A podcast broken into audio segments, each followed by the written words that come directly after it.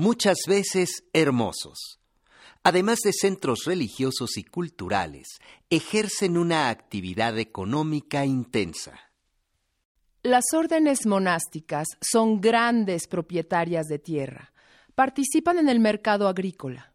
Las ganancias por la venta de hortalizas y frutos de las huertas de los conventos son colosales. Las inversiones del convento de San Jerónimo reditúan un interés del 5% anual. Otra fuente de ingresos es el alquiler de haciendas y ranchos a agricultores individuales, como Pedro Ramírez, el abuelo de Juana Inés. Sus abuelos maternos se embarcan en el puerto de Cádiz hacia México.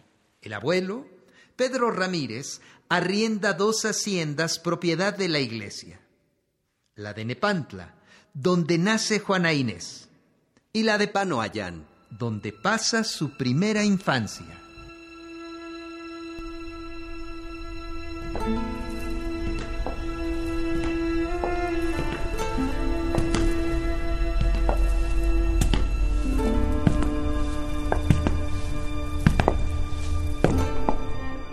Ella.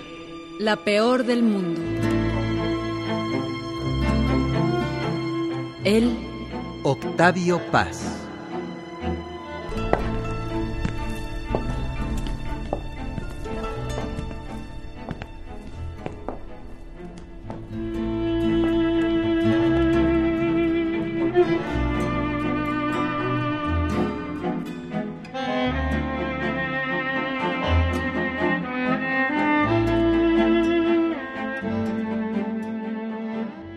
Las órdenes son dueñas de terrenos, edificios, casas y a veces barrios enteros. No son ajenas a las especulaciones urbanas. Stanno tutti sopravvondantemente ricchi. Dice el viajero y escritor italiano Gamelli Carreri en 1698 en su viaje a la Nueva España. En cierto modo, las órdenes religiosas se asemejan a las modernas sociedades anónimas, con la salvedad de que las órdenes eran ricas, no sus accionistas, los frailes y las monjas.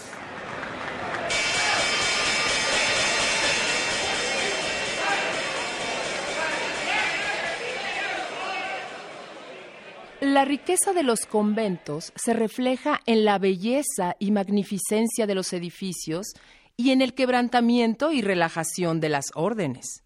El permiso del arzobispo, necesario para que Sor Juana invierta dos mil pesos oro en fincas del convento y la compra de una celda, son meras formalidades. El arzobispado las autoriza automáticamente. A pesar del voto de pobreza, en muchos conventos las monjas tienen rentas, poseen bienes, alhajas y realizan por intermediarios actividades económicas.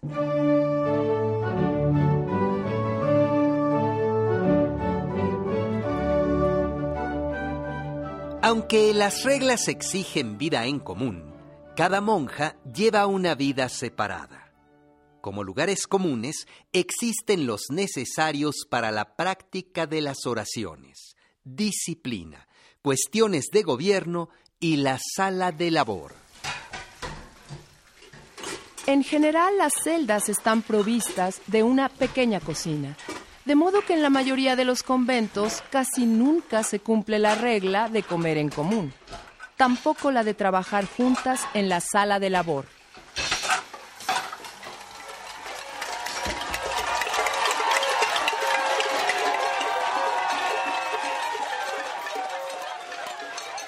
Cuando se intenta remediar la situación en el siglo XVIII, muchas monjas protestan y no hay más remedio que dispensarlas de la vida en común.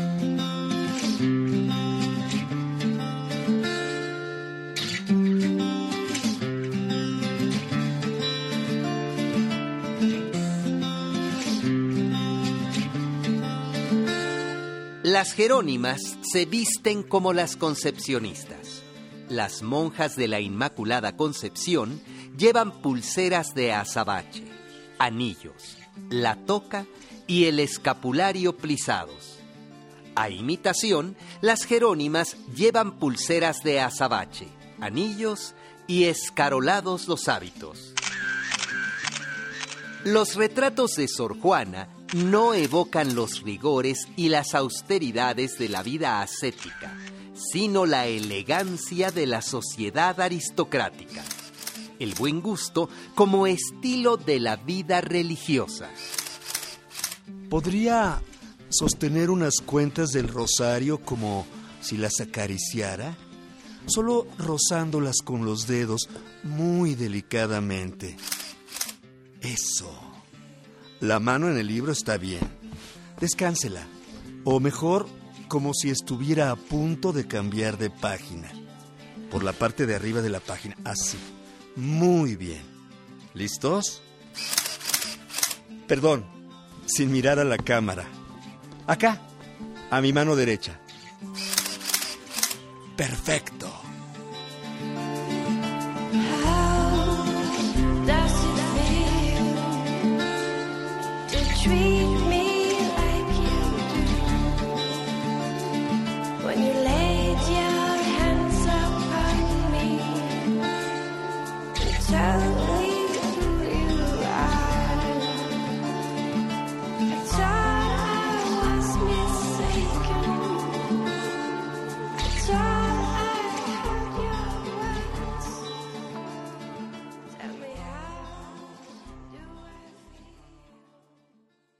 Los retratos de Sor Juana son manieristas, estilización que roza la afectación y una indefinible sensualidad, a un tiempo azucarada y mórbida.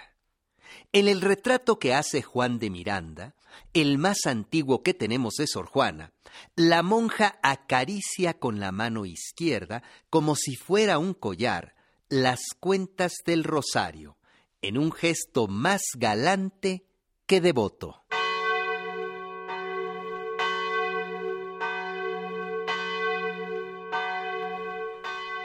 Las monjas de San Jerónimo siguen la regla conventual de San Agustín eh, sin que pueda llamárseles con propiedad agustinas. Usaban hábitos parecidos a los de sus fundadoras, las concepcionistas. Dice el historiador Francisco de la Maza, al que debemos varios estudios inteligentes sobre Sor Juana y su tiempo.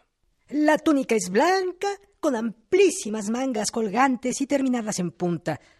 La toca también es blanca y el velo y el escapulario negros. Encima del escapulario, sobre el pecho, usan un eh, escudito de metal o pergamino pintado con alguna escena religiosa.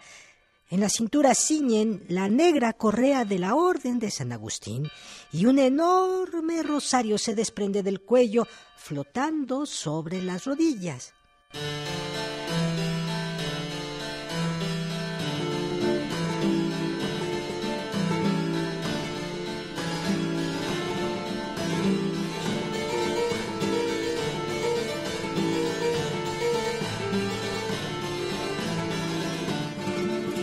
El convento de Santa Paula de la Orden de San Jerónimo es fundado en 1586. Inicia como una extensión de las concepcionistas, ya que la monja fundadora proviene de la Inmaculada Concepción. El nuevo convento está destinado a las criollas. Sor Juana es criolla por los cuatro costados. El edificio es grande, sólido, severo y sin distinción arquitectónica. En cambio, es uno de los más extensos. Tiene 15.000 varas cuadradas. Al inaugurarse el convento, no se llama de San Jerónimo, sino de Santa Paula, en honor a la santa que dio su casa a San Jerónimo para que edificara en la misma un templo. Sin embargo, el convento es más conocido como San Jerónimo. Las monjas eligen a sus autoridades cada tres años por votación secreta. Los cargos son rotativos, pero hay reelecciones. Sor Juana es archivista y contadora. Se distingue como contadora. Dura en el cargo nueve años, reelegida en dos ocasiones. Las monjas no salen, pero reciben visitas. La clausura. Otro voto observado a medias. Es sabido que entran en los conventos no solo la virreina y sus damas, sino el virrey y sus familiares. También frecuentan los conventos los predicadores, teólogos, clérigos, seglares y personas distinguidas.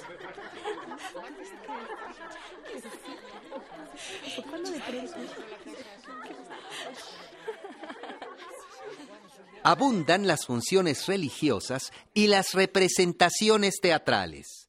Una vez terminadas, los asistentes visitan a las monjas en los locutorios.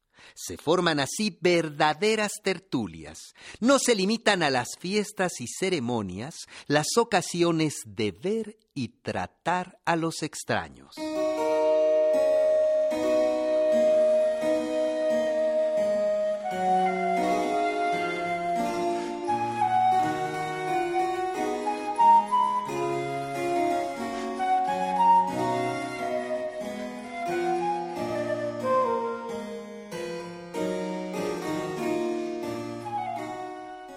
El británico Thomas Gage, misionero dominico, visita Nueva España en su recorrido por América septentrional y escribe El inglés americano, un nuevo reconocimiento de las Indias occidentales. Es frecuente que los frailes visiten a sus devotas monjas y, y que pasen el día entero con ellas, escuchando su música y gustando sus dulces y golosinas.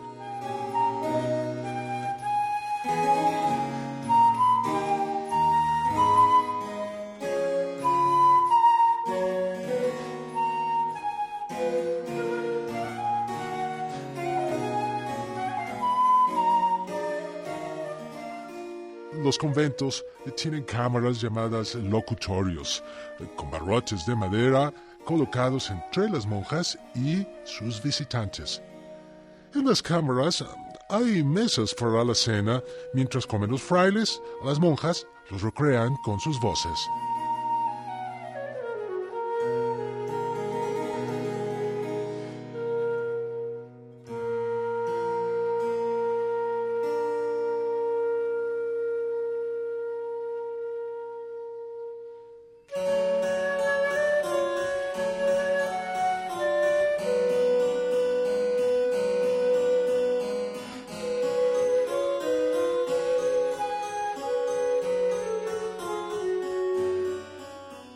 Las monjas reciben a sus visitantes sin velos. A pesar de que, hermanas, está expresamente prohibido presentarse ante extraños con el rostro descubierto. Tampoco se observa estrictamente la separación por medio de las rejas de madera. A veces, las monjas comparten la misma sala con sus visitas.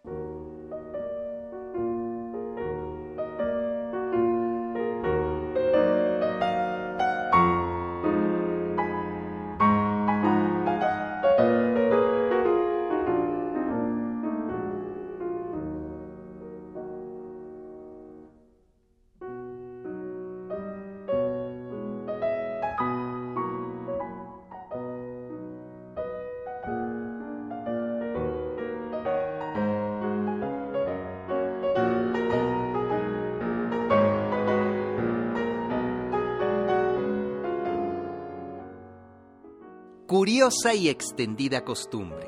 Así como existen los aficionados a las cómicas, las cantantes, las bailarinas o las campeonas de tenis, hay los que cortejan a las monjas.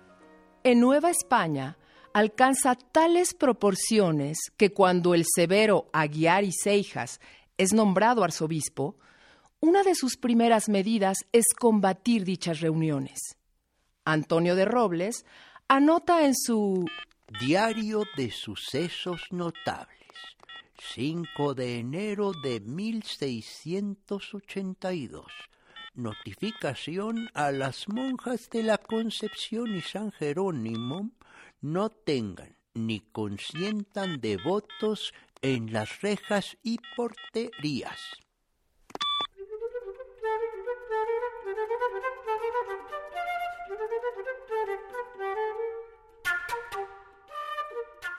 Como en todas las civilizaciones, la sexualidad y la muerte se combaten en la Nueva España del siglo XVII. El asceta delira como un amante. El amante se mortifica como una asceta. Si los conventos en Nueva España no dan ni grandes místicos ni grandes teólogos, fueron en cambio pródigos en penitentes y flagelantes. Las monjas novohispanas sobresalen en el arte exquisito de la confitería y en el no menos exquisito de martirizarse. Sigüenza y Góngora escribe la crónica del convento de la Inmaculada Concepción. Relata muchos casos en que las prácticas ascéticas se tiñen de sangre y de otros humores menos nobles. Esclava del Santísimo Sacramento. Hermanas, ruego marquen mi rostro con las palabras. Esclava del Santísimo Sacramento. Cuenta Sigüenza y Góngora que la monja Antonia Santa Clara pide a la abadesa y a sus hermanas que la marquen con dicha leyenda. Fandel recoge con delicia tales ejemplos y los usa para recalcar su imagen de una Juana Inés sujeta a un sombrío delirio sexual, atormentada por obsesivas visiones de autodestrucción. El alemán Ludwig Fandal, influido por el psicoanálisis, descubre en Sor Juana una fijación de la imagen paternal que la lleva al narcisismo. Sor Juana es una personalidad neurótica en la que predominan fuertes tendencias masculinas.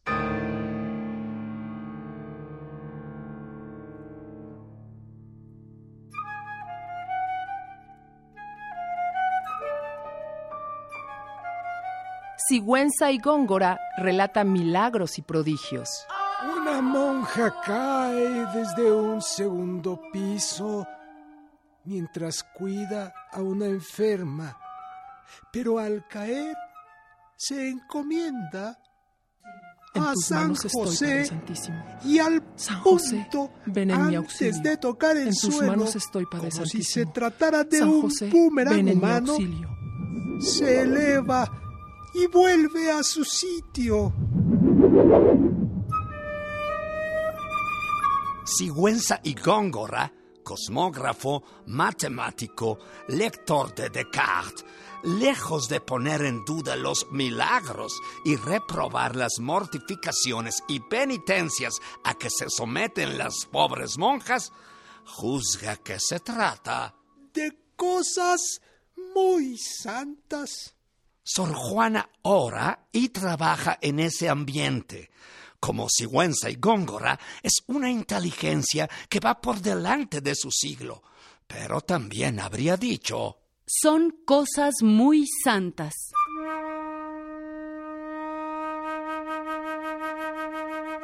Fandl olvida al santo oficio. Sigüenza y Góngora no puede, sin grave peligro, reprobar las flagelaciones de las monjas y poner en duda sus milagros. En cuanto a Sor Juana, lo asombroso es que, viviendo en tal ambiente, no pierde el tino y mantiene la distancia entre su entendimiento racional y las turbias seducciones del ascetismo, la milagrería y la falsa mística. Sor Juana es humana demasiado humana, no en el sentido trágico de Nietzsche, sino en su decisión de no querer ser santa ni diabla. Nunca renuncia a la razón, aunque al final de su vida la hayan obligado a renunciar a las letras.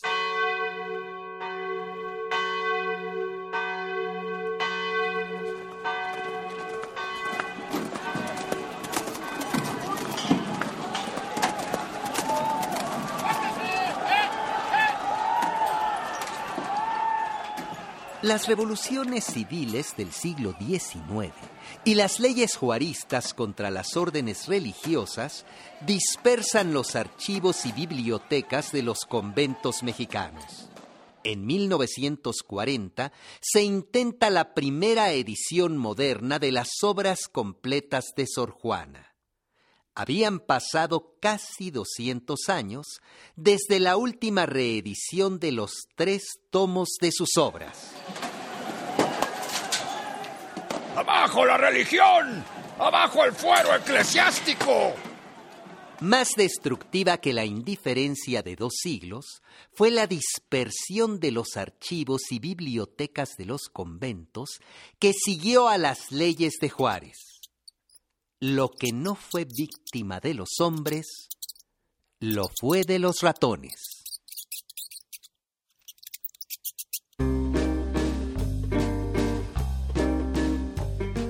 Para tener idea de lo que significa la dispersión y pérdida de los archivos y bibliotecas de los conventos mexicanos, basta recordar que eran los más ricos de Nueva España.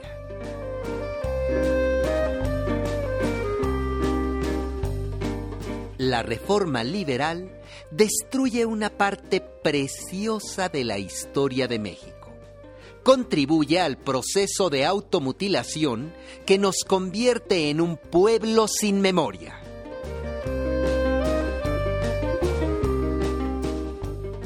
Lo que no se pierde sale del país y forma parte de las bibliotecas y archivos norteamericanos o son adquiridos por eruditos extranjeros.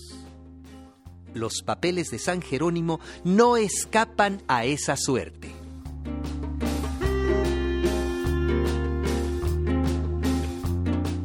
Entre el poco material que queda en México está reglas y constituciones que por autoridad apostólica deben observar las religiosas del máximo doctor San Jerónimo en esta Ciudad de México.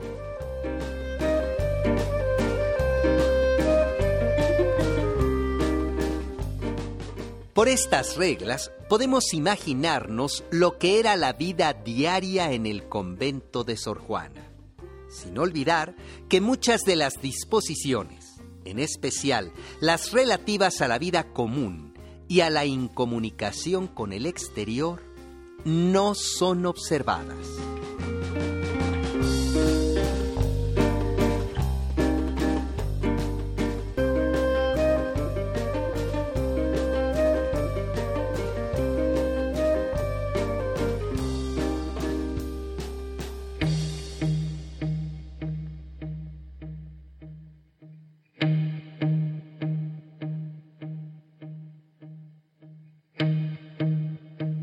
Manuel Mendiola habla de homenaje y profanaciones, parte de la prueba del 9 a la que Octavio Paz somete nueve poemas extensos y 27 poemas cercanos al haiku, escritos en un periodo de 30 años, al tiempo que gesta el borrador y manuscrito de Sor Juana Inés de la Cruz o Las Trampas de la Fe. El tercer y último poema largo de la primera sección del libro Prueba del Nueve es, antes de presentar los poemas cortos, homenaje y profanaciones. Este poema sigue sobre todo el camino de la larguísima composición Piedra de Sol. La sigue, pero de una manera excéntrica y de un modo más concentrado, más intenso. De hecho, la radicaliza al utilizar las formas de búsqueda anteriores en un juego pleno de correspondencias, versiones y diversiones, diría Paz.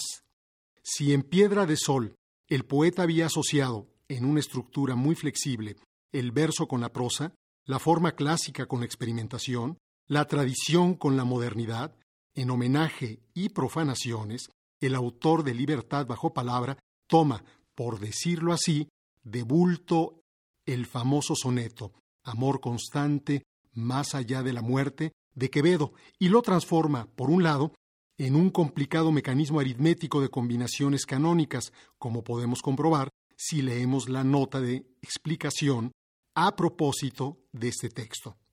Por el otro, en un jeroglífico bajo una metamorfosis controlada, como si se tratara de un experimento en donde fuera imprescindible crear otro ritmo, y por otro lado, más en un acercamiento, alejamiento al cuerpo amado. Hay un ir y venir, en suma y resta. Hay también un trabucamiento en transfiguración y en desfiguración, y hay, finalmente, una recuperación del cuerpo en las memorias desmemoriadas de haber sido. En esta triple operación, el invento de un juego numérico, el hallazgo de un lenguaje y la fractura de un cuerpo, surge también un triple resultado. Un instante metafísico, un instante de invención verbal y un instante erótico amoroso.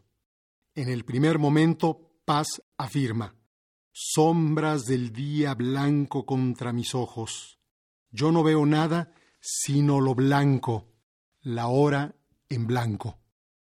En el segundo sostiene, sombra del sol, solo sombra cegadora. Y en el tercer momento nos revela, desatado del cuerpo, desatado del ansia, vuelvo al ansia, vuelvo a la memoria de tu cuerpo. Homenaje y profanaciones es, según Paz, un soneto de sonetos. Esto significa que el autor de Libertad bajo palabra continúa la tradición y al mismo tiempo la transgrede. Reflexiona profundamente sobre esta forma cerrada, pero la modifica de tal manera que no sólo no la podemos reconocer, sino que la vuelve otra cosa, otra cuenta, un sistema o una máquina abierta. Homenaje y profanaciones es un poema que está dentro del libro de Salamandra, es decir, del texto donde Paz comienza a explorar otras posibilidades de la poesía y en donde el verso libre adquiere una nueva significación. Homenaje y profanaciones es el contrapunto de Salamandra dentro del propio universo de Salamandra. Homenaje y profanaciones. Aspiración. Sombras del día blanco contra mis ojos. Yo no veo nada sino lo blanco la hora en blanco, el alma desatada del ansia y de la hora. Blancura de aguas muertas, hora blanca, ceguera de los ojos abiertos. Frota tu pedernal, arde, memoria, contra la hora y su resaca. Memoria, llama nadadora.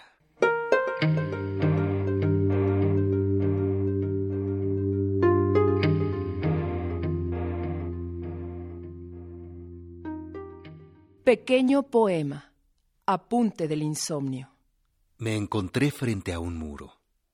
Y en el muro, un letrero. Aquí empieza tu futuro.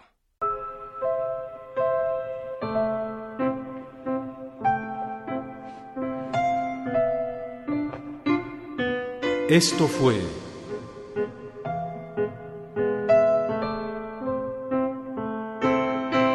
Ella. La peor del mundo.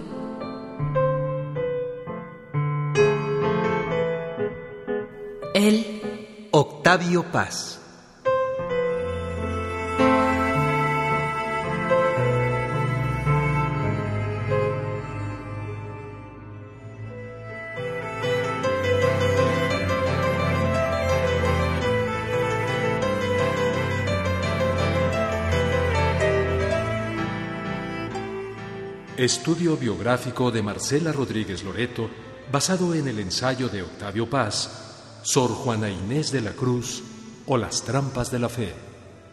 Poemas tomados de la antología Prueba del 9 de Octavio Paz.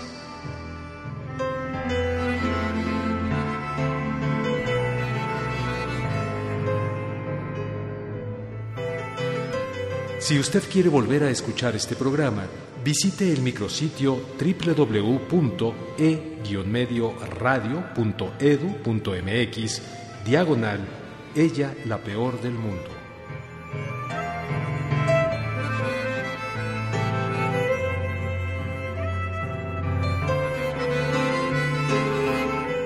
Participamos en la realización de este programa como Octavio Paz, Ignacio Casas, Gabriela Betancourt es Sor Juana.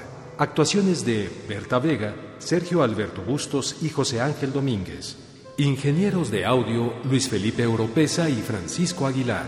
Servicio social Alma Rangel y Arturo Sayas. Asistente de producción Jorge Humberto Chávez. Efectista Alma Lilia Martínez. Musicalización Heréndira Salazar. Producción, coordinación y dirección escénica Laura Elena Padrón.